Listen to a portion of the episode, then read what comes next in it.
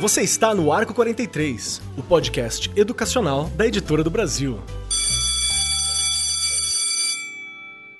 Saudações a todos vocês, profissionais da educação, professores, coordenadores, estudantes, tem aluno que ouve a gente, tem curioso, tem uma galera que nem é da educação, mas gosta de vir aqui, de ouvir sobre educação. Sejam muito bem-vindos. Estamos começando mais um Arco 43 podcast.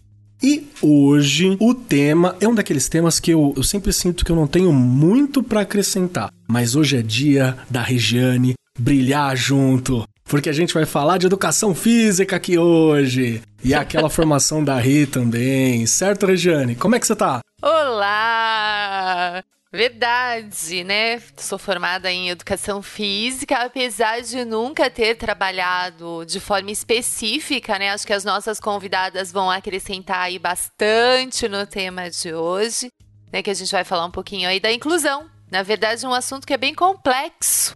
E quando a gente pensa em inclusão, eu já vou começar logo falando no que eu lembro. Os mais antigos vão lembrar do filme Nenhum a Menos, é um filme que marca muito essas questões, né, de você nunca deixar ninguém para trás. A gente precisa sempre olhar para as pessoas com um olhar que eu falo que é ímpar. As pessoas não são iguais, né? De nenhuma forma. A gente precisa aprender isso e estar o tempo inteiro estudando mesmo, adquirindo mais conhecimento, né? Estou falando aí dos professores e das professoras, porque não é fácil você trabalhar com inclusão. É uma palavra pequena, mas ela no contexto, ela precisa de muitas, né, o profissional que lida com isso ali todo dia na escola, ele precisa aprender muito. Então a gente Exato. vai discutir um pouquinho aqui mais para frente as questões das formações, o que a gente precisa. Mas já fica aí esse filme para quem não assistiu assistir, né, o nenhum a menos que é bem interessante para pensar nestas questões. Perfeito. E exatamente, a Regiane já adiantou aqui nós vamos falar sobre o ensino e prática de educação física, especialmente direcionado para pessoas com deficiência física. Esse é o nosso foco de atuação hoje. E como vocês já sabem, nós aqui do Ar 43 Podcast só chamamos gente finíssima, do mais alto garbo, elegância e qualificação para discutir com a gente, especialmente temas que a gente quer aprender mais. E hoje comigo aqui está a Verônica Guerra, campeã brasileira de surf ski, também formada em educação física, pós-graduada em educação especial e especialmente em psicomotricidade. E além de tudo, ela tem um projeto de ensino da prática de stand-up paddle para crianças especiais. Tudo bem contigo, Verônica? Como é que tá as coisas por aí? Tudo bem. Me chamo Verônica, trabalho na APAI, em Santos. Eu já trabalhei em várias escolas especiais, e esse meu projeto de, de stand-up, ele já começou, já tem uns 10 anos. Ai, que legal. É, tem uns 10 anos assim, porque eu sempre remei muito. Show de bola. E também, não podemos esquecer, junto com a gente aqui está a Edna Garcês, que é graduada em Educação Física pela Unitaú tem especialização em bases psicofisiológicas da educação física adaptada, especialização em hidroterapia também e mestrado em efeito clínico da fotobiomodulação, que eu não sei nem o que é isso, mas tem um nome muito bacana. Ela também trabalha na ACD Sports e ainda fez parte das comissões técnicas da equipe brasileira nas Paralimpíadas e eventos correlatos, né? Tudo bem contigo, Edna? Tudo bem, um prazer imenso estar participando. Me ajuda a falar o nome dessa, do mestrado, que eu achei bem legal. É efeito da fotobiomodulação. São para atletas com paralisia cerebral. Ah, a gente bacana. trabalha com laser. Inclusive, ganhei um, um prêmio agora no congresso. Fiz uma apresentação e na Virgínia com esse trabalho. Foi muito bom, está sendo muito bom. Precisava ter agora um, assim, ter uma coragem de ir para o doutorado, que já está aberto esse trabalho para eu dar continuidade. É muito legal, Nossa, muito legal. Bacana. E boa sorte nesse que doutorado. Legal. Ai, obrigada. Mas assim, o mais assim vitorioso que eu agradeço muito a Deus de eu estar na CD há 36 anos Nossa. e continuar assim amando o que eu faço. E assim, eu acreditar uma nesse vida, trabalho, né? 36 anos é uma vida. Eu ter ânimo, eu assim gostar do que eu faço. Isso eu acho assim fantástico. Nem eu acredito, tem hora que eu falo, poxa vida, 36 anos, né? Eu acreditar nessa transformação do trabalho de educação física, do trabalho da descoberta de valores nessas pessoas. Não tem idade. Isso eu acho fantástico. Eu imagino o quanto de resultado que você já colheu em 36 anos de trabalho, né? Verônica, fala um pouquinho de você, por que, que você está aqui, qual que é a tua história. Então eu vou contar um pouquinho a história para as pessoas entenderem, né? É, eu sempre remei muito e tal, e todo mundo aqui na prainha me conhecia como professora. Aí um belo dia, uma pediu aula, outra pediu aula de stand-up, né? Eu falei, ah, vou começar a dar, né? Porque sou formado, conheço tudo, a técnica e tudo, né? Aí comecei a dar, peguei um monte de aluno. Aí apareceu uma aluna, é, eu já trabalhava até na APAI essa época, né? Trabalhava meio período lá. Aí apareceu uma aluna, né, perguntando para mim se eu dava aula de stand-up. Eu falei, lógico, lógico que tô. É que eu sou meio desligada, sabe, gente? Assim, eu não reparo direito, né? Eu sou meio desligada. Aí eu falei, ah, tudo bem, eu vou, vamos dar aula, né? Aí eu marquei um dia para ir para a praia, para a gente ter aula de stand-up. Aí a amiga dela estava com ela, tava as duas de óculos escuro e eu não me liguei. Ah, tá bom. Bom, no dia seguinte estava indo ela para a praia com aquela bengalinha. Aí eu olhei e falei, Jesus, essa mulher é deficiente visual. Eu falei, meu Deus, como é que eu vou fazer? E eu não tinha reparado, porque a gente estava conversando de óculos escuro, né? Todo mundo, né? Olha, eu só sei que dali por diante eu comecei a ter um monte de aluno especial no mar. Ela remou, a gente fez um trabalho de formiguinha na praia, né? E hoje ela rema sozinha. Não sei se vocês conhecem a Luzia. A Luzia é professora também da rede estadual, Praia Grande, São Vicente, que ela trabalhava, né? E daí começou a vir bastante crianças, os meus alunos da APAI, eu tive vários alunos que vinham fazer aula aqui de stand-up, essa é uma historinha, né? E a Luzia hoje ela rema tipo sozinha, entendeu? A gente fez várias matérias, tem na TV, na Fluir, e assim foi bem legal o trabalho, foi bem gratificante. Nossa, que bacana. Para você ver que às vezes parece que a situação escolhe a gente, né? É, Não é então, é nenhuma coisa que a gente vai atrás, né? verdade. né? Não, não, porque assim, eu já trabalhava na APAI, né? Tipo assim, meus horários é tudo corrido, que eu fico, ficava lá meio período, o outro meio período eu treinava no mar para competir, eu sempre competia muito, né? E aí apareceu ela, né? Só que assim, eu nem reparei se ela tinha problema, se não tinha, né? Eu falei, só olhei e falei, meu Deus, na hora eu tive que adaptar tudo. E aí, trabalhando já na escola, já tenho mais uma é, experiência em relação a isso, né? E aí foi indo, vinha aluno, vinha aluno, né? E vinha um outro, uma vez veio um aluno da escola comigo, né? Que eu olhei e falei, ai Jesus, e agora, né? Eu falei, ai, ele era difícil porque ele era cadeirante, né? como é que eu vou fazer com o cadeirante na prancha sozinha, né? Uhum. Mas olha, botava ele na prancha, remava com ele sentadinho, porque trabalha muito equilíbrio, né? Trabalha o tônus muscular, da cervical, a postura da criança, né? E era uma terapia para eles. Então, assim, puxando o gancho da inclusão, eu acho que todos têm que fazer atividade física, porque as crianças com problema, não é porque ela tem problema que ela é coitadinha, que ela não pode eles podem, tanto quanto a gente. Eu tenho deficiência, você tem deficiência, todo mundo tem uma deficiência escondida, mas tem. Então, assim, se eu posso, por que, que o cara não pode? Justo. Então, eu bato muito nessa tecla. Tanto é que o meu trabalho de educação física na APAI, eu faço tudo praticamente adaptado entre aspas. Tem alunos que eu faço tudo normal, vai uma bola. Eu vou ensinar uma maneira que eu ensino para uma pessoa normal. E tem os outros que são os pequenininhos, que aí eu tenho que mudar a estratégia. Mas todos fazem, eu trato todo mundo normal. Não tem essa de coitadinho, ah, ele não consegue, não. Tá certo, né? Tem que ser assim mesmo. Tem, tem que ser visto de maneira de igual, né? Eu acho que é, é de igual para igual, né? Edna, você tem alguma coisa para compartilhar com a gente? Alguma história específica que você acha legal para abrir a gente começar a falar sobre inclusão? Posso entrar no particular? Claro, por favor. Particular, muito de Deus, eu acredito. Eu tô com uma para-atleta aqui do meu lado. Mas assim, por Deus, isso. Posso mostrar para vocês? Pode, claro. pode. Ai, que coisa mais fantástica do mundo. Vocês vão amá-la. E não estava nada combinado. Você apresenta, Manu. Fala, oi, sou Manu. Oi. Oi, Manu. Oi, Manu. Prazer. Oi, Manu. Prazer. Tudo bem Como contigo? A foi importante. Como a CD foi importante para você. Foi importante porque Quantas eu já cirurgias? participei, eu já fiz 29 cirurgias. Nossa. e eu tenho 16 anos. E a CD foi uma vida para ela. Ela já passou três meses internada na CD. Nossa. Uma lição de vida. Verdade. E assim, a CD foi a base de vida dela.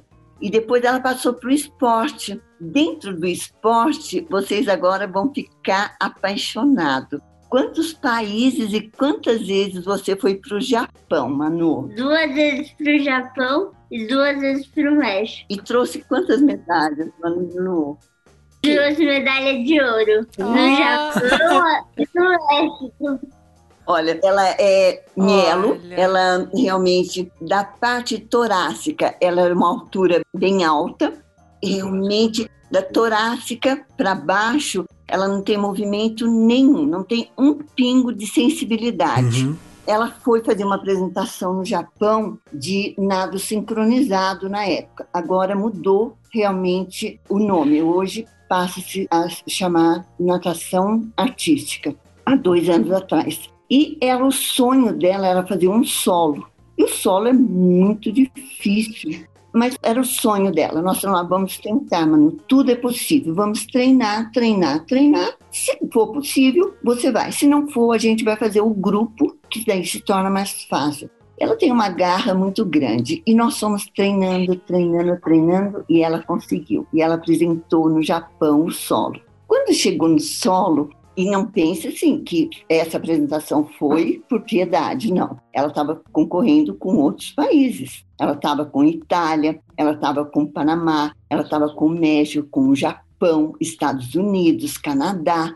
Aí, quando acabou a apresentação dela, estavam todos os juízes e os japoneses, eles não expressam muito, né, assim, sentimentos. E a juíza principal levantou com o microfone e a gente estava com uma intérprete falando. E a intérprete falou assim para ela: O que dizer de você? Você foi além do imaginário, além do impossível. Você fez movimentos. E daí ela começou a chorar, a juíza. E daí todo mundo batia palma, palmas, palmas. E a gente Nossa. chorava, chorava, chorava. E daí foi medalha de ouro, claro, né? Como é que foi esse momento, hein, Manu? Fala pra gente. Foi maravilhoso. Uma vitória, Uma vitória. uma superação. Nossa, que show. Trabalho duro também pra chegar lá, né? Um ano inteiro de trabalho. E eu, eu fiz uma gravação pro Esporte Espetacular. Oh, Só. Merecido. afinal é ouro, né? A gente tá falando de ouro, né? Ouro é isso não mesmo. é? Merecido. Nossa, muito legal. Muito obrigado, viu? Obrigado por esse momento também, viu, Edna? Verdade. Muito obrigado por compartilhar com a gente. Parabéns pelo trabalho. É muito legal, né? Mas assim, é uma coisa de Deus, né? Gente, a gente falando nisso, na inclusão, a gente falando sobre superação, né? Na escola, foi outra coisa muito linda. E olha, de verdade, gente, isso daqui não foi nada programado, nada. Hoje ela está fazendo um trabalho com meu marido de escola. E nem a gente Uhum. tinha comentado dela entrar ou dela falar, né, filha? E na escola, como a gente está falando sobre a inclusão, ela tem um depoimento muito bonito para falar, né, Manu? Ela realmente era completamente rejeitada por completo, por completo. Então, as pessoas na educação física eram completamente abandonadas. Todo mundo ia e ela ficava. Todo mundo ia, ela ficava. Uma vez ela caiu, que ela fraturou realmente a clavícula, porque todo mundo foi, o professor foi, e ela ficou pro final, e ela realmente tinha um, um buraquinho, né? E ela realmente caiu e ficou caída para depois alguém ver que ela tinha caído na cadeira, porque ninguém notou que ela existia. Depois, nessa superação do nado artístico, ela deu entrevista na escola, ela saiu no jornal na escola. As amigas queriam tirar fotografia para levar para a mãe a medalha dela. Ela apareceu no esporte espetacular, todo mundo viu. Então, assim, a realidade foi outra. E daí teve uma reunião de ensino da regional. E daí a escola pediu se ela podia falar nessa reunião realmente regional. Então, assim, como pode o esporte, como que pode a educação física, como que pode realmente acontecer a educação física, a superação, acontecer isso uma criança que até então não era reconhecida. Nossa, que fantástico, né? É porque tem uma coisa da educação física ser uma linguagem mesmo, né? Então você consegue se comunicar com pessoas, se conectar por isso. É por aí, Rei, o que eu tô dizendo? Exatamente, né? Quando você trabalha aí com a educação física, o corpo ele se manifesta, não é verdade? Você está se manifestando ali o tempo inteiro. Quem não fala, quem não ouve, a questão de quem não enxerga, como a Verônica colocou, o corpo ele se manifesta, é possível. E assim, escutando, né? Então a gente vai fazendo adaptações, as estratégias precisam ser revistas, a gente precisa fazer um trabalho o tempo todo de se reinventar, porque muitas vezes, se a gente for pensar aqui na escola pública, a gente tem todo o aparato que a gente precisa quando você recebe uma criança com uma necessidade. Inclusive, não vou falar nem de necessidade especial aqui, falando de questão de ou não andar, ou não mexer os membros superiores, enfim. Vou falar até de questão de aprendizagem, não é verdade? Você tem que saber o aluno que tem uhum, dificuldade, é. o aluno que tem transtorno de aprendizagem. A gente precisa estar tá preparado para essas realidades. A gente precisa saber qual é o aluno que está com um problema emocional.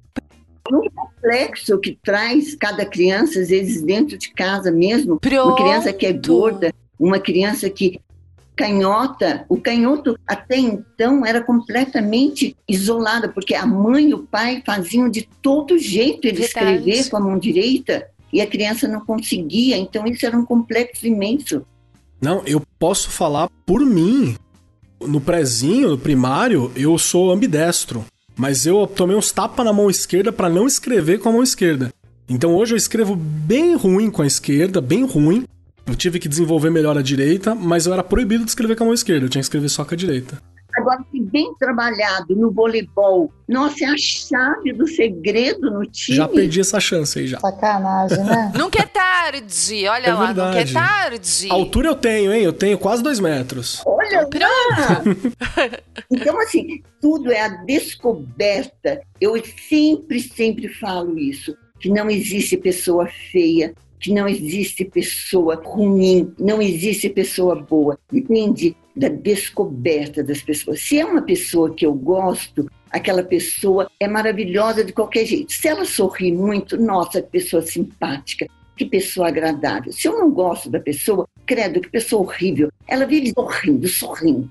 Aí você nada, mas eu gosto dela. Nossa, ela é uma pessoa séria, é uma pessoa centrada. Se eu não gosto dela, é horrível. Ela não sorri, ela não mostra os dentes. Então depende realmente do lugar, da afeição, do como realmente você enxerga a pessoa. E na educação física, não é por ser deficiente, é por você realmente olhar o modo da pessoa ser. Porque, assim, deficientes todos nós somos. Mas só que o deficiente, o PCD, ele tem a tarja e nós não temos a tarja. Nós escondemos a nossa deficiência, é só isso a diferença. Mas igual os alunos que nós recebemos, sem estar na cadeira de roda, sem mancar, sem enxergar, ele tem aquela deficiência muito grande. Nossa Senhora, mas se a gente descobrir, eu lembro que quando eu trabalhava no Senai, é uma história tão linda essa que me marcou a vida inteira. Eu tinha uma menina que um dia ela me chamou, eu olhei para cima, ela cuspiu no meu rosto. Aquilo lá, nossa, me marcou muito, muito na vida. Eu cheguei na sala do diretor e pedi demissão. Eu falei assim: eu não preciso disso. Por que eu fui tão humilhada desse jeito? Eu não quero mais ficar aqui.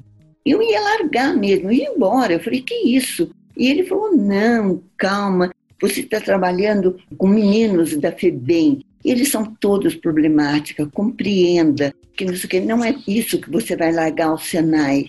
Daí eu escutei, escutei e fiquei. E meu marido nessa época era um dos diretores. E eu falei assim, mas eu falei, eu não preciso disso, eu vou embora, eu não quero ficar mais. E daí, depois de tanto que ele falou, eu fiquei. Essa menina se tornou a melhor amiga minha, porque ela achava que todos gostavam de mim. Eu dava atenção para todo mundo e eu, ela não conseguia chegar perto de mim. E daí um dia, ela, era Natal, perto do Natal, e ela falou para mim: professora, eu queria te pedir um presente. Aí na hora eu pensei em coisas materiais, na hora.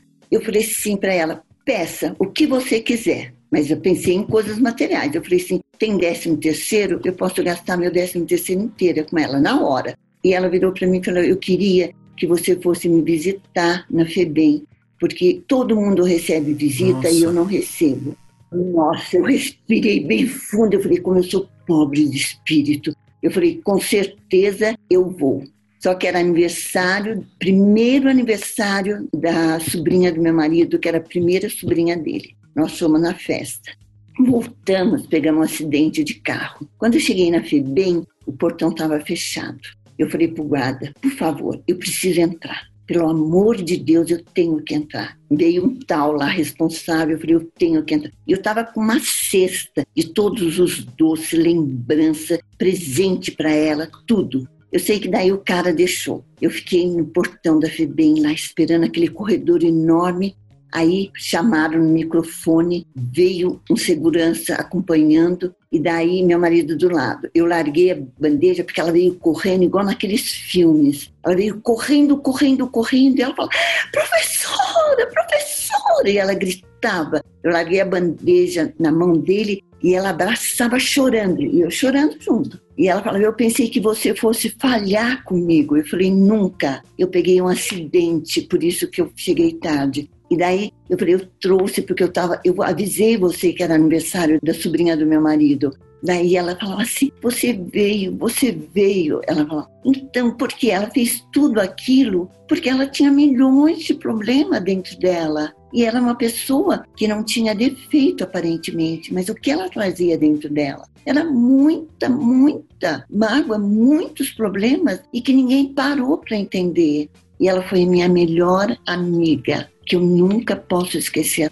Agora, e os nossos que nós recebemos? Eles são completamente excluídos, a gente sabe. Então, é a gente poder estender a mão. Quando eu dou minhas palestras, eu falo assim: quem estende uma mão é o primeiro a iluminar-se. Por isso, eu agradeço muito a Deus as oportunidades que eu tenho de poder estender a mão para você ver que muito disso da educação ser inclusiva é a base da educação mesmo, né? A gente poder estender para todas as pessoas e observar isso. Eu vou até te perguntar uma coisa, é, Verônica, como é que você define essa educação inclusiva? Porque, assim, se eu tivesse que explicar para um professor por que, que a educação tem que ser inclusiva, a gente deu alguns exemplos aqui, que é isso de abrir a mão, de abrir porta. Eu vou até melhorar essa pergunta. Por que, que a educação não pode ser exclusiva?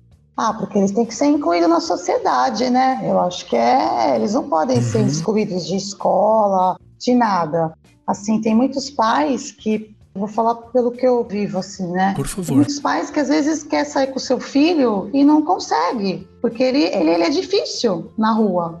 E aí as pessoas olham e falam, nossa, tá fazendo uma vergonha, e a pessoa não sabe que, que é um autista, entendeu? Acha que é uma criança normal e fala, nossa, olha essa mãe, olha esse filho está excluindo a criança, entendeu? Porque realmente ele é um autista. Um autista tem vários problemas na rua. É que nem escola pública, estado ou, ou particular mesmo. Eles não estão acostumados a lidar com crianças especiais. O professor, ele não, não sabe, não sabe como é que faz. Também eu tenho até pena do professor, vai com 30 alunos e três especiais na sala, tem que ter o tutor, porque sozinho ele não dá conta. Então, assim, eles têm que ser incluídos aos poucos, né? Eles não podem ficar excluídos de tudo, entendeu? Porque muitos gostam desse carinho, de estar junto, de estar com o grupo, né? claro, né? né? Eles precisam dos amigos perto, entendeu? Isso faz parte. Afinal, é gente, né? Gente quer estar perto é lógico, de gente. Né? Entendeu? Agora a gente está todo mundo sofrendo, todo mundo longe e tal. Mas eles gostam de gente junto, de apertar, de dar beijo, de sair, de passear. E às vezes hoje em dia muitos não podem, o pai não pode sair com a criança porque tem barulho, é porque tem muita gente, ou às vezes mesmo a sociedade, dependendo de onde você vai com seu filho, a sociedade discrimina, isso é um erro, olha feio. Eu cansei de levar meus alunos no shopping e as pessoas olhavam feio para mim. E eu sou daquele tipo assim, não vai olhar feio pro meu aluno, porque eu vou encarar. E eu encarava, com um crachazinho da rapaz, entendeu? Uniforme. Falei, bom, se falarem alguma coisa, também não tô nem aí. Porque eu falo, pô, vai encarar meu aluno para quê? As pessoas te olham diferente. Até hoje, a gente está em 2020, sabe? Eles olham diferente na rua. Isso é, eu acho só absurdo.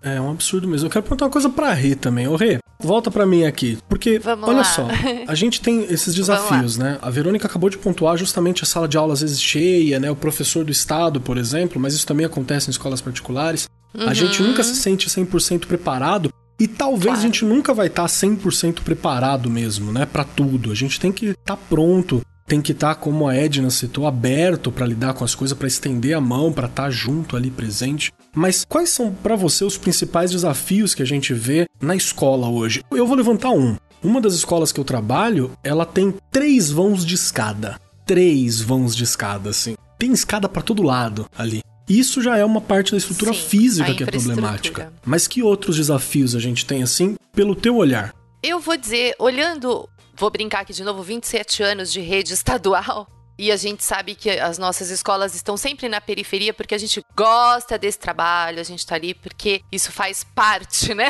do que a gente escolheu. Eu posso dizer que hoje os educadores, eles reconhecem a diversidade. São poucos os que não têm esse olhar. E se não tem, a gente vai fazendo ali as formações em serviço para que ele melhore e amplie o olhar com relação à diversidade. Porque a gente tem que pensar que não é você matricular o aluno. Você precisa, como você mesmo colocou, de algumas mudanças. Se a gente for pensar em aula de educação física, há estratégias, há adaptações, há coisas que a gente pode ir fazendo no dia a dia que você consegue incluir essa criança e fazer com que ela participe das atividades. E vou colocar aqui novamente. Os educadores hoje, a sua grande maioria, reconhecem essa diversidade e procuram fazer o melhor. Eu olho, né? Se eu olhar 20 anos atrás, havia muito preconceito, mas não era culpa do professor. Na verdade, a culpa era de uma má formação, né? E a gente vai falar aí de uma formação inicial, de uma formação continuada. Hoje, a gente consegue ampliar esse leque por conta de ir fazendo esses trabalhos para que o professor melhore as suas condições de trabalho também.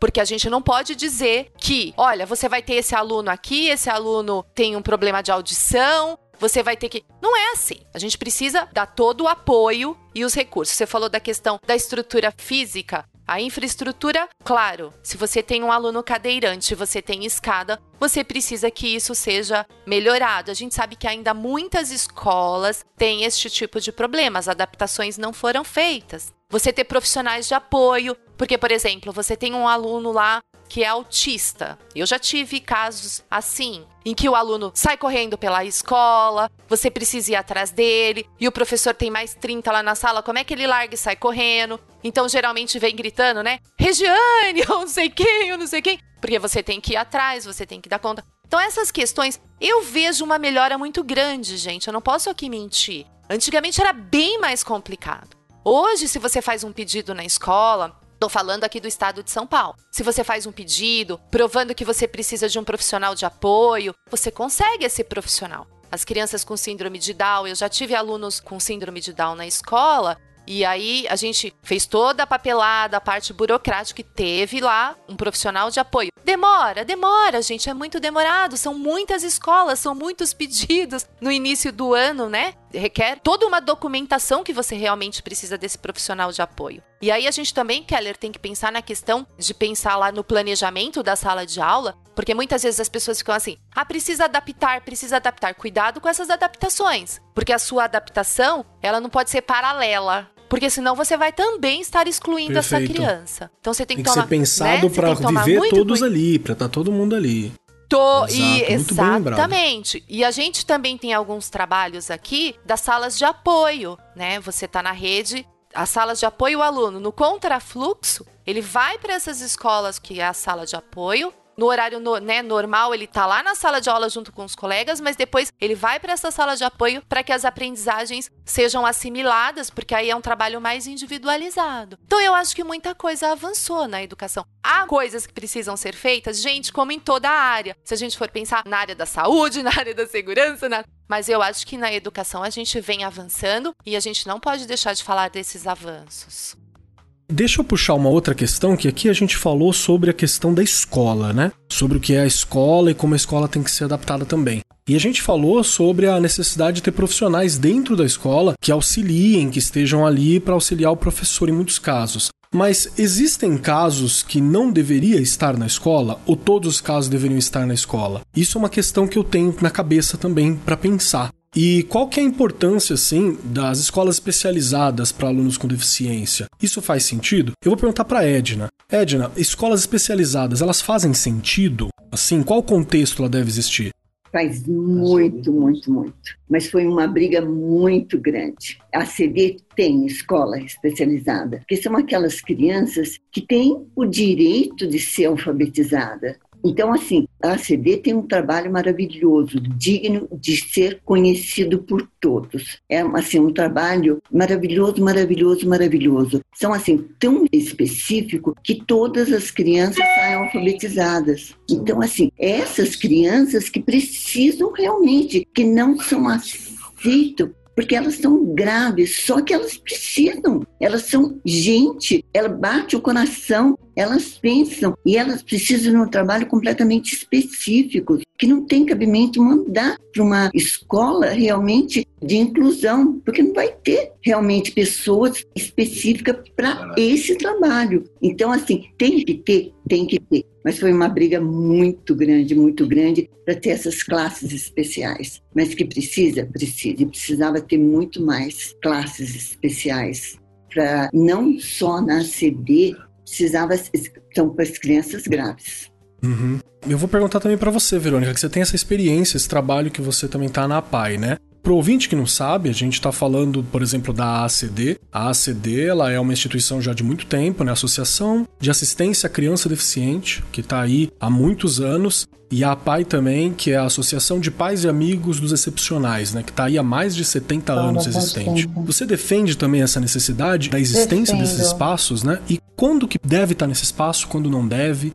Então, assim, pelo que a gente faz na escola, o trabalho da gente, ele é assim, a criança, ela tem dois períodos, né? Então tem o período de inclusão, que vai para a escola da rede, né, que é aquela criança que sabe, que tem que aprender, né, que vai ser alfabetizada, e o outro período vai para a APAI, que ali o professor, ele dá mais uma assistência para essa criança, entendeu? E tem os casos que tem crianças que não, não, não têm condição realmente de estar em outro tipo de escola. Por isso a necessidade da escola especial, porque lá ele vai aprender de acordo para ele, vai ser tudo direcionado para a criança. Perfeito. Entendeu? E lá tem vários níveis de salas, tem dos adultos até os pequenos, tem adultos de 45, 46 e criança de 4. E é tudo separado por salas. Né? Então tem professor para cada sala, um professor e auxiliar. Então tem sala que tem cinco autistas, tem a professora e tem o auxiliar. Para sala que tem sete, que já é os que falam mais, que, que estão em outro ensino, outro, outro nível. Também é o professor e auxiliar. Lá a gente é tudo bem separado e bem focado para o aluno. Eu queria aproveitar mais um exemplo. Posso? Por favor. Assim, às vezes as pessoas julgam pela aparência, né? E é um exemplo que a Manu tem para falar. Quando ela entrou na escola, a professora falou que ela não tinha capacidade de ser alfabetizada. Ela estudava na escola da prefeitura. Então ela falou assim: não adianta. Ela falou para a mãe: não adianta, a senhora vai ter que tirar porque ela não tem capacidade de ser alfabetizada, não tem capacidade de aprender. E a mãe é professora primária. E daí a mãe começou a estudar, estudar, estudar com ela. Falou: é impossível, porque ela é mielo e ela tem duas válvulas. A maioria das mielo tem uma válvula, ela tem uhum. duas válvulas. E a mãe começou na cabeça. E daí ela começou a estudar, estudar, estudar, estudar, estudar. E hoje, nossa, a Manu é bárbara demais. A Manu, assim, ela tem um raciocínio sensacional. Assim, matemática para ela é brincadeira. É uma coisa assim fantástica demais, não é, Manu? É. E as dificuldades que você teve que ninguém acreditava em você. É, ninguém acreditava e graças ao esporte começaram a me olhar de um outro jeito. Então, assim, não julgar o PCD de forma assim que ele é incapaz. Longe disso, né? Longe disso. É muito, muito. E as pessoas têm essa mania. Assim, ó, olha que é o deficiente, não dá mínima. Não dá e como mínima. é que foi lidar com esses preconceitos ao longo da vida toda? Trinta e tantos anos, você já deve ter visto muito isso, mas né, Edna? Tantos valores, mas tantos valores. A descoberta que eles estão lá dentro, assim, você tem que puxar com saca-rolha. Uhum. Porque, assim, a família não aceita e não acredita. Porque, assim, quando a sociedade não está preparada, eles começam a não acreditar neles. Eles desconfiam, porque você começa a ver tudo negativo, negativo, negativo, você começa a não acreditar em você. Então você assim, puxa com saca-rolha. E daí você começa a descobrir, você tem que ser assim, eu falo que eu sou uma bruxa e tenho uma bola de cristal. E daí eu falo assim, nossa, olha, tem tudo para dar certo. Vamos investir que tem tudo. Eu tenho uma bola de cristal aqui e você vai dar certo nisso. Tem que dar certo. E daí eu sempre brinco nisso. E realmente, nossa, quantas pessoas, graças a Deus, que através do esporte conheceram o mundo, mundo através do esporte. Nós temos histórias e histórias nesses 36 anos. Nós temos menina que ela foi do nada, era assim o patinho feio da casa, e hoje a seleção brasileira conheceu o mundo, quatro Paralimpíadas, construiu a vida dela, construiu a vida da família dela, casou, tem um filho, continua na seleção brasileira assim, transformou a vida através do esporte. Esporte é importante. Coisa fantástica, fantástica. História, assim, de gente de drogas que depois, através do esporte, virou a vida. Hoje, assim, é a maior glória da família, dele. E a gente sempre comenta que antes era um, um peso na família. E depois a transformação do esporte, a descoberta de valores eles começam a ter realmente tudo na família. Então, eles trazem a família. Antes, a família é que levava, e era realmente tudo, porque era a despesa, era a transformação de vida, é tudo. E hoje, eles é que levam a família e é o orgulho da família. Então, é muito, muito, muito linda essa transformação, essa descoberta, essa virada Perceber da vida. Perceber isso, né? Tem uma mãe que é lindo. Nós fomos uma vez numa universidade dar uma palestra, nós fomos fazer uma demonstração. E daí ela fala assim: o que eu posso dizer? Quando eu fiquei grávida e depois foi descoberta que a minha filha realmente seria um vegetal, mas eu não. Todo mundo queria que eu abortasse, os médicos queriam que eu abortasse. E eu falei assim: não, se é para eu ter essa filha, ela é muito, muito, muito religiosa. Eu vou ter essa filha. E daí eu não quis abortar, levei a gravidez até o final. Aí, essa filha, eu vivia com ela, é hospital, casa, casa, médico, médico, terapia, desde que ela nasceu. Então, eu não fazia outra coisa. Hoje, o que falar? A minha filha me leva só alegria, minha filha me leva para viajar, minha filha só me dá orgulho, minha filha só medalhas. O que eu posso falar? Minha filha é meu orgulho, minha filha é minha felicidade. Então, através do que? Do esporte. Então é muito linda ver essa transformação. Nossa, é realmente uma mudança de vida e da sociedade, né? Não é só uma pessoa. São outros né? valores. Elas aprendem é. a gostar, aprendem a se vestir, aprendem a sonhar, coisa que eles não faziam. E não importa a idade, desde criança, mas não faz muitos anos que realmente a gente acompanha, mas senhoras que a gente pega e elas aprendem realmente a viver, a sonhar. Na CD nós temos um grupo de capoeira que é muito lindo. Então, assim, não tem idade. Então, o pai e a mãe, sabe, participam, as crianças participam. Então, crianças sem perna, sem braço, eles jogam. E nós fomos uma vez fazer uma apresentação num congresso internacional. Então, eles estavam, assim, receosos, não sabiam se eles iam entender realmente essa cultura nossa, né, que é a capoeira. Então, eles estavam super, porque eram CEO do mundo inteiro. Então, assim, eu fui chamada antes para a gente não ficar muito assim decepcionado, porque tinha CEO de, da Índia, da Austrália, de Portugal, de tudo. Então, assim, eles estavam receosos. Aí nós fomos na apresentação. Quando acabou, assim, os CEOs da Inglaterra, eles assim, eles aplaudiam, aplaudiam, aplaudiam, eles sentaram no chão para tirar fotografia com eles, choravam, os mais sensíveis choravam, pegavam as crianças no colo, né? E daí, assim, foi muito, muito gratificante para nós, mas gratificante demais, demais, demais. E apesar de eles não falarem o nosso idioma, mas eles entenderam assim a satisfação das crianças felizes, jogando, fazendo um movimento, né? Os pais tocando, as crianças felizes demais, porque eles cantam, eles riem, eles fazem um movimento adaptados, né? Então, assim, a importância realmente da adaptação e da valorização deles. Porque quando a gente começa a terapia, Faça como meu filho que não fala, baba, não anda jogar capoeira. Então, assim, a valorização de cada criança, a gente tirar realmente do não é capaz, mas que realmente dá oportunidade da Perfeito. realização. Perfeito. É lindo. Eu tive a oportunidade de ver esse grupo da capoeira. Nós levamos esse grupo na minha escola, porque a gente tem uma preocupação com esse tipo de trabalho, de as crianças perceberem, olharem que não é diferente, é diversidade. Acho que tem uns dois anos que nós levamos, eu tive, vou colocar aqui a Nazaré da Gol, que estava com a gente lá na escola, em parceria com a gente. E aí ela proporcionou essa visita das crianças com os pais, eles jogaram capoeira. Legal para que os. Isso é um trabalho legal, né, Kelly? Que as escolas podem desenvolver.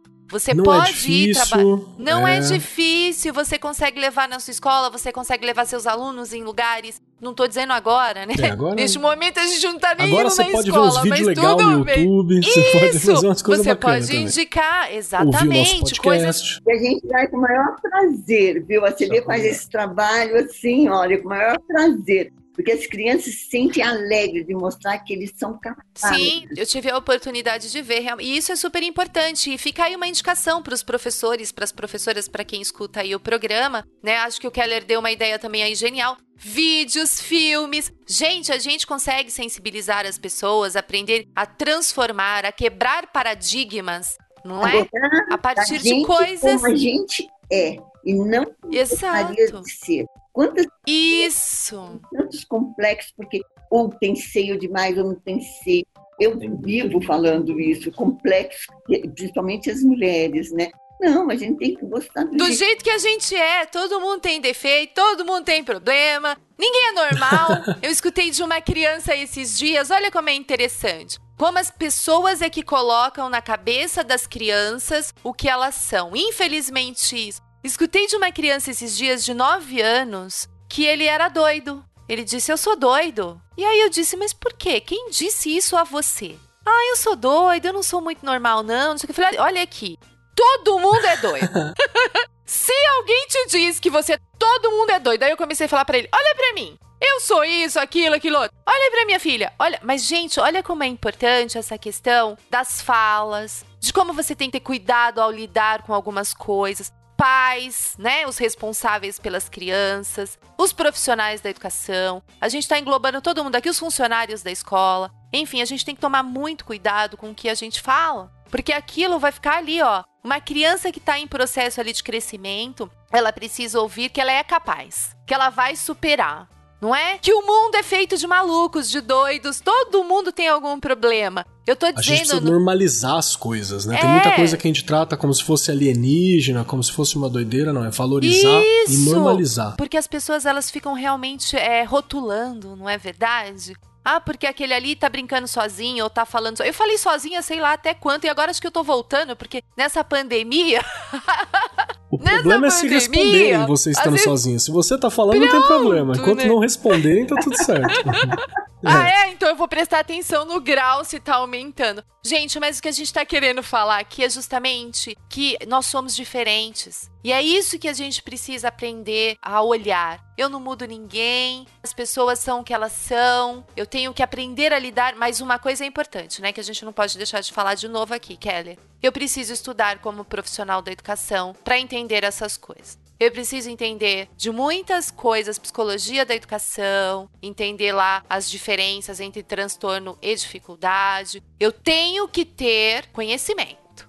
Eu não posso falar pelo senso comum, jamais. Então fiquem atentos a isso, porque às vezes a gente fica falando só no senso comum e a gente sabe que não é assim. Não pode ser assim. Um profissional da educação, ele tem que estar preparado, se ele não tiver, ele precisa começar a ficar porque essa é a nossa realidade. E também entender que a deficiência não é doença. Ótimo. Eles são diferentes. E diferentes, Exato. todos nós somos diferentes. Exato. É a diversidade. Consciência dessa diversidade. A gente atender, reconhecer, entender essas diferenças individuais, isso é importantíssimo. Perfeito, não, muito bom. Então, Verônica, eu só queria que você desse pra gente um, um outro norte. Você falou sobre a dificuldade de ir pro shopping, de passar essa situação todas. Que dica você dá pro educador que tem que lidar com preconceito na sala de aula com pessoas com deficiência e com a sociedade, assim? E muitas vezes aquele educador que tem que lidar com o preconceito dos alunos, com o aluno que tem deficiência, do professor que é colega de trabalho que tem preconceito, que tem deficiência. Que conselho, assim, que você pode ajudar a gente a lidar com isso, com o teu tempo de experiência? Ai, gente, eu vou falar que é uma coisa bem difícil, sabe, assim, porque as pessoas não estão acostumadas, né? E você não pode discriminar ou você não pode ter preconceito com ninguém. É a mesma coisa se eu ter preconceito com vai, ah, eu não gosto do fulano porque ele tem cabelo preto enroladinho. Eu tô sendo preconceituosa, não posso, eu tenho que chamar. Né? E as pessoas têm que ter mais paciência, eu acho que tem que saber ouvir mais, e enxergar, enxergar quem está na tua frente, entendeu? Assim, eu também já errei muito, a gente vai aprendendo conforme, conforme os anos, entendeu? Nem a Edna até falou um exemplo, né, da aluna dela. Eu também tive um aluno ah, quando eu era nova que eu também fiquei morrendo de medo da criança e eu tive que pedir as contas do trabalho. Mas eu era novinha, então assim, hoje em dia eu me arrependo, porque eu deveria ter enxergado melhor é que a gente nunca está preparado. Então, assim, por isso que eu acho que as pessoas, o conselho é para as pessoas terem mais paciência uns com os outros e enxergar mais quem está na sua frente, entendeu? Tentar enxergar antes de julgar. Perfeito. Rê, tá bom. Me ajuda só numa coisa, que eu quero só puxar para uma Bora coisa lá. assim, mega prática. O professor que acompanhou a gente até aqui, ele já entendeu que existem vários estereótipos, vários conceitos sobre deficiência, que dizendo que são limitantes, que é isso, que é aquilo, que elas não necessariamente correspondem à verdade e nem à realidade. Que na verdade uma pessoa com deficiência, ela tem N outras qualidades, assim como a gente tem N outras qualidades. Não é porque você tem dificuldade em um aspecto que isso torna você incapaz de fazer as outras mil coisas que a vida te proporciona. Que na verdade o que a gente precisa é de oportunidade e de valorização. Isso acho que é o básico para a gente poder discutir educação. Esse é o básico. Agora, a partir daqui, na prática de sala de aula, especialmente educação física, mas isso acontece com todas as outras matérias, mas é que a educação física parece que é muito fácil para mim que estou de fora, que não sou um professor de educação física, olhar e falar: "OK, mas como que eu vou adaptar um futebol como é que eu vou adaptar alguma coisa para alguém que é cadeirante, ou alguém que tem alguma dificuldade motora, ou alguma outra deficiência? Eu me considero uma exceção nesse caso, porque eu tenho um colega, professor, inclusive a gente falou no programa de educação física que a gente falou um tempo atrás, que ele fez adaptações fantásticas, assim. Né? Eu falei sobre um menino que teve uma, perna amputada, que o professor adaptou, Uhum. adaptou uma corrida de obstáculos de uma perna só para ser feita entre todos eles. E é óbvio que esse menino que ficava meio ostracizado nas aulas muitas vezes, até por ele mesmo, não é nem que o professor colocava, mas ele se sentia, ele arrebentou e ficou em primeiro lugar na corrida de obstáculos porque ele tá acostumado a lidar com o peso, né? Ele já tava sem a perna, com uma perna só. Então foi fantástico. E a molecada deu palma para ele, falou: "Aê, parabéns" e tal, foi muito legal. Mas quais são os nortes que você pode ajudar a gente pro professor, pro coordenador que está aqui ouvindo, auxiliar o professor a planejar aulas inclusivas, a adaptar isso? Como é que é? Que dica que você pode dar, hein, Rê? Então, Keller, se a gente for agora olhar assim, é muito amplo, porque vai depender realmente de que deficiência essa criança. Que nem se é um cego, não é verdade? Se a criança não escuta, também. E se a criança é cadeirante? Então, eu acho que, na verdade, quando eu coloquei aqui do professor se reinventar, é importantíssimo uma coisa que você falou agora. Claro, toda a equipe ali, né? A equipe escolar, vamos dizer, diretor, vice-diretor, coordenador. Quando chega uma criança, vamos colocar assim, porque faz parte dessa diversidade, a gente precisa olhar especificamente para aquele caso, pensar nas adaptações com aquele cuidado que eu já falei. Eu acho que o principal, antes de você pensar em o que você vai fazer, é cuidado com o que você vai adaptar. Não pode ser paralelo. Senão eu vou continuar deixando aquela criança à parte. Boa. Então, o planejamento, a organização tem que ter um olhar assim. Ele tem que fazer parte deste contexto. Então, tudo que eu for reorganizar ou readaptar, eu preciso ter este olhar. Acho que isso daí não é nenhum conselho, é uma dica. Tudo que eu for pensar para essa criança, que nem a própria dificuldade de aprendizagem, Kelly. Dificuldade, não estou falando de transtorno, hein? Se você pegar a dificuldade de aprendizagem, se todo dia eu ponho o meu aluno, que sabe um pouco menos, que eu falo, tem os que sabem mais e tem os que sabem menos, né? Aquele que sabe menos, naquele momento, naquele momento e naquela disciplina. Porque pode ser que ele esteja trabalhando matemática, mas em artes ele é excelente. Você acabou de falar, as inteligências múltiplas. Cada um tem uma inteligência, a gente precisa descobri-las. Isso não é fácil. Agora, se todo dia eu pego aquele meu aluno que sabe menos e falo assim: senta aqui, você vai fazer essas atividades aqui separado. Eu tô fazendo o que com essa criança? A gente tem que tomar muito cuidado com tá isso. Tá fazendo uma versão do cantinho, né? né? Eu fiquei no cantinho já. Fui lá pro cantinho. Eu também fiquei. Por isso que costa. eu falo que é horrível. Então a gente, tá vendo? Adaptar. Não, daí você tá excluindo por completo, né? É. Tá é. E também saber ouvir aquela criança. Porque você está fazendo uma coisa, mas não está escutando se ela quer, se ela não quer o que ela gosta, o que ela não gosta. É, por isso que eu sempre brinco e falo, o adulto da situação tem que saber qual é o momento, como que ele vai trabalhar essas dificuldades. E a questão da educação física, a mesma coisa. E você está até comentando, né, Kelly? Vamos lá, em artes. Eu tenho uma aluna que ela não mexe os membros superiores e ela teve que se readaptar porque essa mudança na vida dela aconteceu quando ela entrou no primeiro ano na minha escola. Então ela teve que aprender a escrever com o pé, tudo, tudo de novo. Tanto que ela tem aula em casa e eu tenho muito contato com a família, eu acompanho todo o caso, faço questão disso. E ela se readaptou. A criança, ela se readapta. É engraçado e muito rápido. Se ela tiver todo o apoio, sabe? É, eu falo que é o adulto que ainda tem um certo medo, receio, falta de preparo, às vezes, que é o que eu falei aqui, mas medo a criança da ela falha, vai. né? A gente é. fica aquele medo da falha. Criança é. não, criança vai, né? Ela vai. Então é isso, eu acho que o olhar é esse, Keller. Cuidado com o que você vai adaptar, ou readaptar, ou reinventar, porque ela tem que fazer parte. Todos devem estar ali, juntos. Show de bola. Isso mesmo. Você precisa ouvir, saber realmente, porque você está valorizando a pessoa. Você valorizando, você está estimulando ela realmente a pensar e saber que ela tem um lugarzinho. Ou você não está realmente planejando e mandando ela fazer. Uhum ali você já começa a dar um valor a mais na pessoa. Edna, deixa eu te perguntar uma outra coisa também, porque às vezes a gente ouve sobre educação física, sobre Olimpíadas, sobre essas coisas todas, ela sempre parece ser uma cobrança de alto rendimento, sabe aquela coisa do físico para ir até o limite, bem de esporte mesmo, né? Que não tudo bem, eu sei que faz parte do processo de educação física, mas às vezes eu acho que ele fica muito tecnicista. Né? Não, tem que ter a técnica, tem que ter isso, tem que ter aquilo. E quando a gente fala sobre uma educação mais inclusiva, o objetivo não é necessariamente a técnica, ou é? Como que é a tua experiência com isso? Amei, amei essa pergunta, porque é o que eu penso.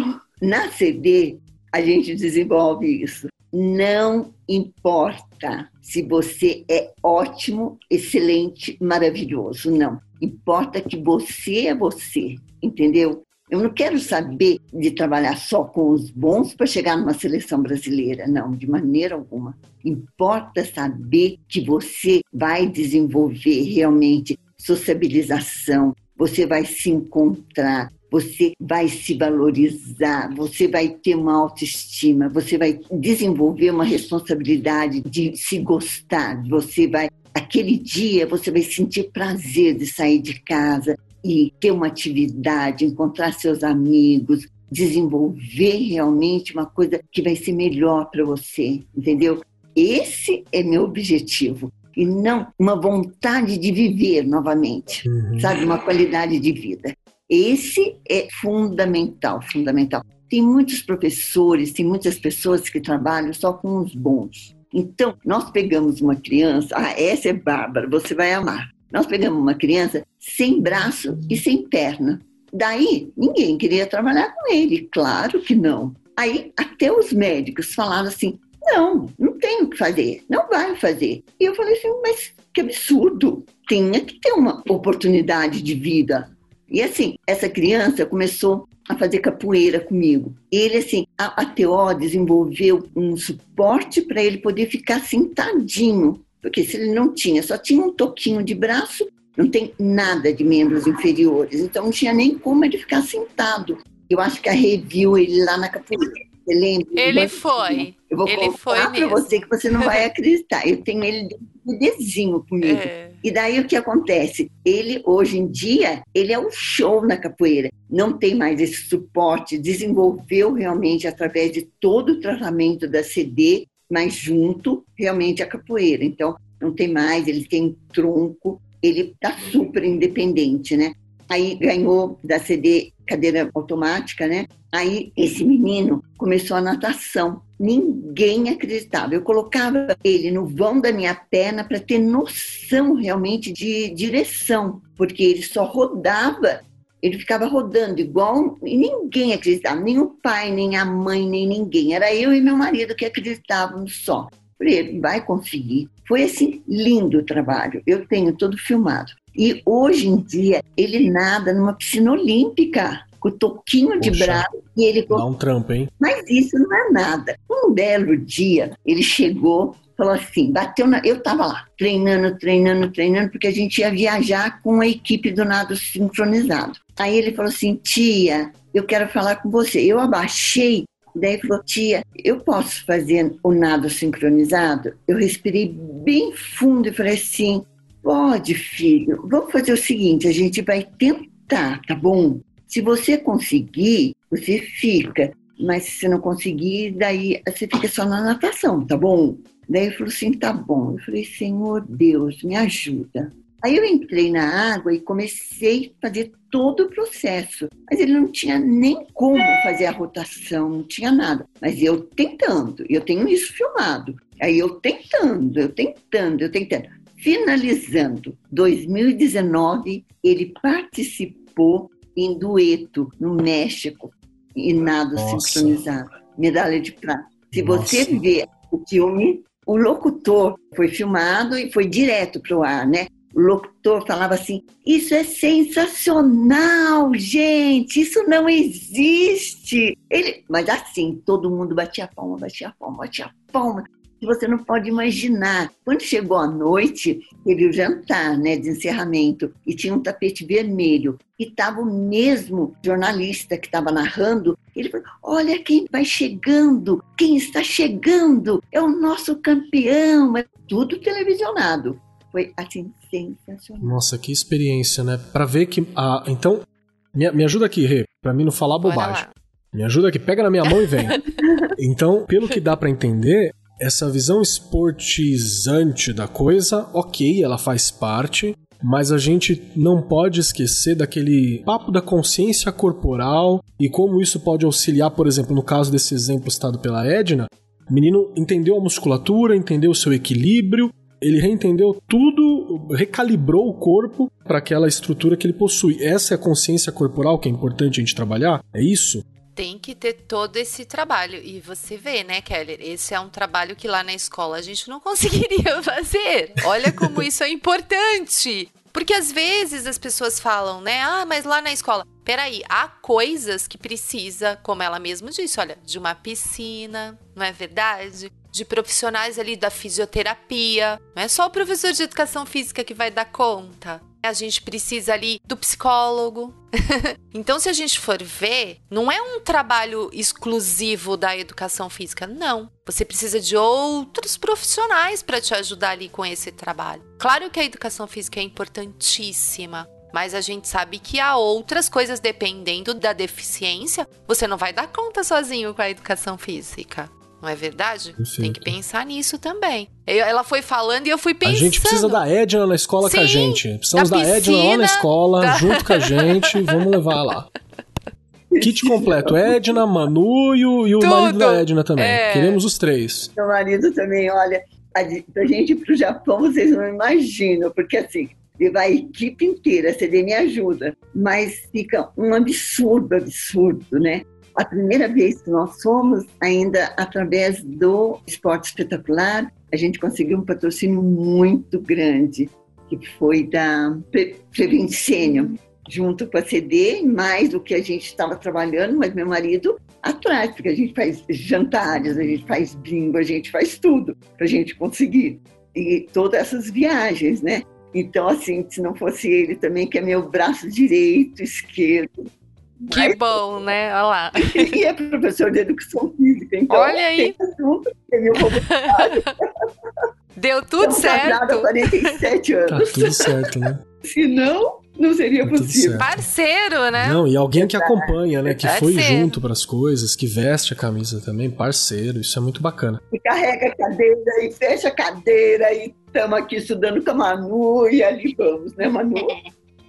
A gente levantou aqui várias e várias reflexões que é difícil da gente dar um formatinho, né? Foi como a Rê falou, vai depender muito do caso, da situação que o professor tem, da sua escola, mas mais do que esse formatinho, eu acho que a gente está aqui para propor um olhar diferenciado. Propor que você tenha um olhar de valorização, que você tenha um olhar de humanidade, um olhar de capacidade, um olhar de sonhador.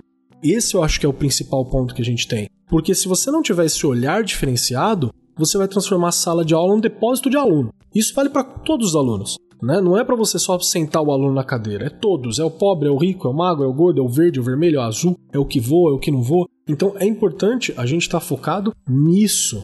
Quando a gente fala de inclusão, nós não estamos falando só de pessoas portadoras de deficiência, pessoa com deficiência. Não é Sim. é disso que a gente está falando. A gente está falando de todas as pessoas. Perfeito. inclusão é monetária, é social, é cor, é raça, credo, né? É Tudo. É sobre toda essa discussão que a gente está falando. Hoje focamos aqui especificamente nas deficiências físicas mais do que as outras, né? Por causa dos exemplos que a gente tinha. Mas é importante ter isso em mente. Deixa Perfeito. eu perguntar para você, Rê. Você, enquanto professora, coordenadora, o que, que você achou desse bate-papo surpreendente que a gente teve aqui?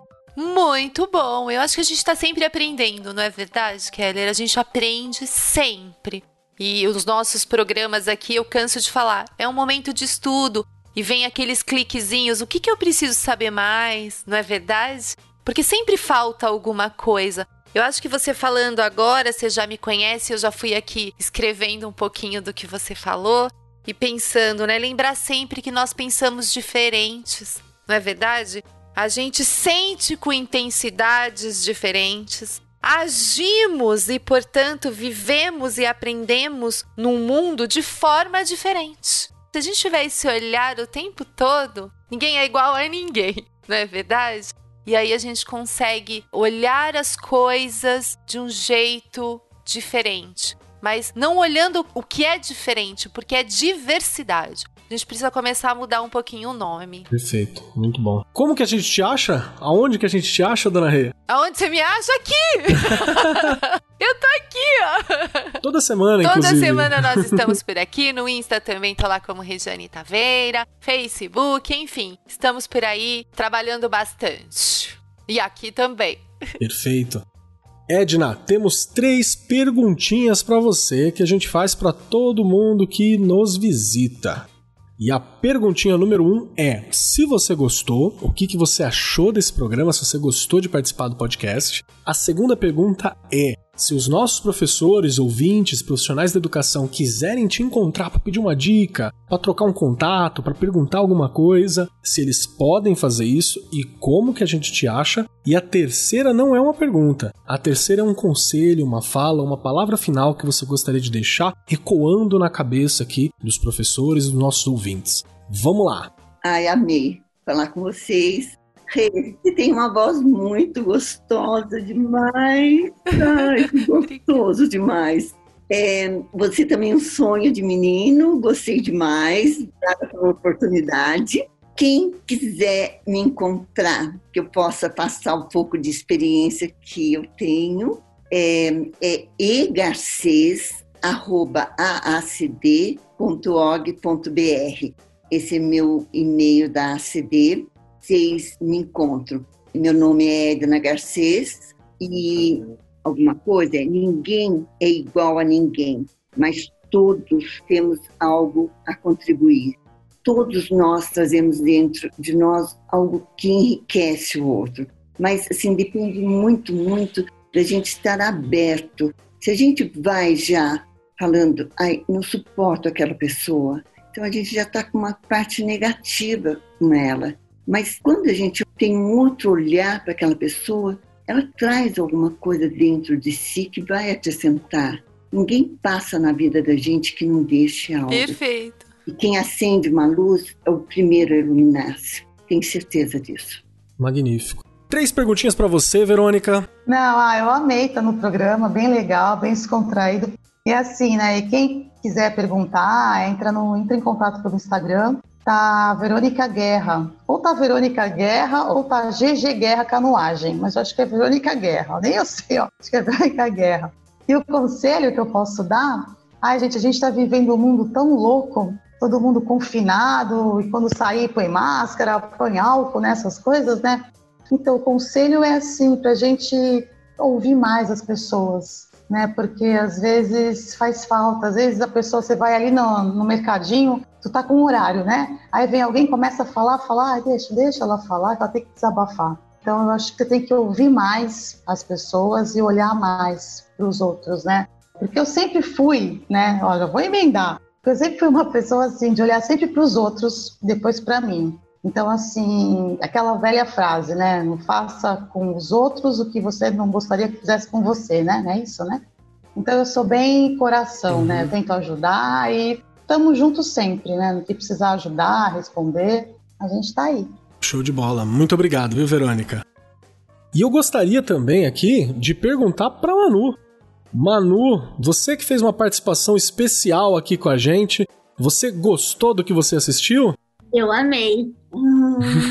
E que conselho você deixa aí para os professores, assim, para todo mundo que ouve a gente? Sobre inclusão, sobre a educação física? É, ouça o seu aluno e não desista dele. Perfeito! Essa pode levar para a vida mesmo, né? Obrigada. Eu que agradeço. Ai. E com isso, senhoras e senhores, nós encerramos o nosso Arco 43 de hoje. Eu sou Marcos Keller, você me encontra nas redes sociais, se quiser, e semana que vem, aqui. Você ouviu Arco 43, uma iniciativa da Editora do Brasil. Nosso compromisso com a educação brasileira começa pelo nome. Este programa foi apresentado por Marcos Keller e Regiane Taveira. Direção de Rodrigo Grola.